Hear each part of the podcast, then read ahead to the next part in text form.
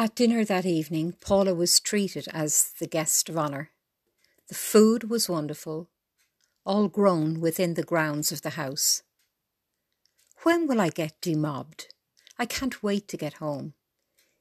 Even though there are little creature comforts there, we still have no running water in the house and the toilet's in the backyard, she laughed. Everyone paused and just looked at her.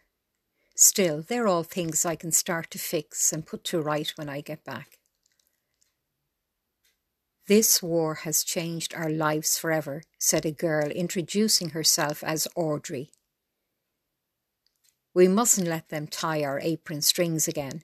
We have proven we can work just as well as any man. Even the men at the table joined in.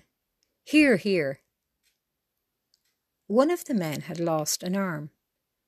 He is eating as if he has two, thought Paula, watching him switch between fork and knife with ease.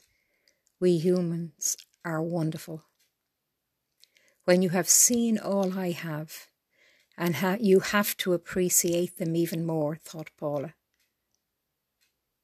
One man added, The women I have come across doing war work were a lot more practical than us men, I have to admit, he said. Well said, and thank you, said Paula. The next morning, Paula was called into the main office.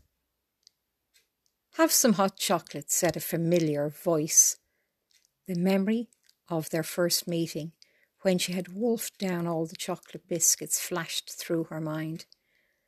Oh, I hope I'm not going red in the face, thought Paula. Before you head back to London, we have one more favour to ask of you, Kay. God, he must want something very badly. He has used my real name.